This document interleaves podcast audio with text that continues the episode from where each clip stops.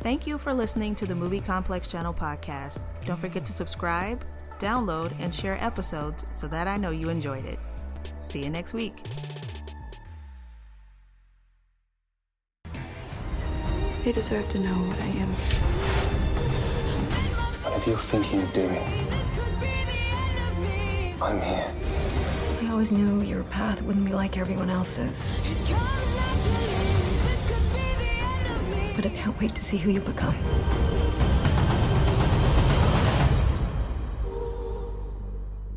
In Fate, Winx Saga, fairies attend magical boarding school in the other world where they must learn to master their magical powers while navigating love, rivalries, and the monsters that threaten their very existence. Since Netflix has been shoving the trailer down my throat and sending me notifications to watch the show every five seconds, I decided to give it a go. Winx Saga is based on the Nickelodeon animated series Winx Club. I only know about this series because of my niece who made me watch the series on several occasions. In my honest opinion, I thought the show was okay. It looked like an anime knockoff, and I wasn't very fond of the voice actors. And now that I know it was a Nickelodeon animation, it all makes sense.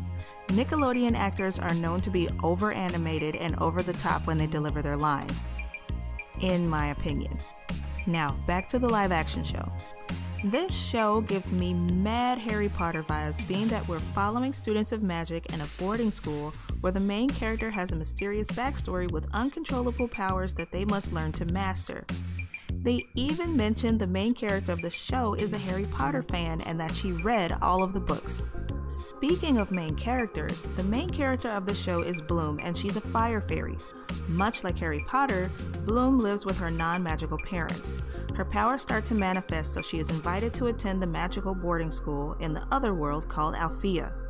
Aside from tensions between students, there are ancient creatures called the Burned Ones that have returned to the other world and threaten the safety of everyone in Alfea. The first episode does a great job of introducing the characters that we need to know about Stella, Bloom, Aisha, and Terra. We have the love interest Sky, along with some love complications involving Stella, and we have an imminent threat. So far, we have all the ingredients for a good show. Although our main character is bland AF, I think this is because she is our fish out of water character that is supposed to be our guide as we navigate this magical world in all of its rules and regulations. So far, the most interesting characters to me are Terra and her relationship with first year Dane.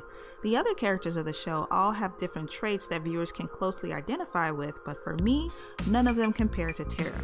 She's already shown that she's very well versed in her powers, she's very shy and has a hard time connecting with others, but she stands up for what is right and she's very sweet. Well, so far so good. Episode 1 of Fate Winx Saga gets a solid 7 out of 10. I'll keep on watching to see where this goes.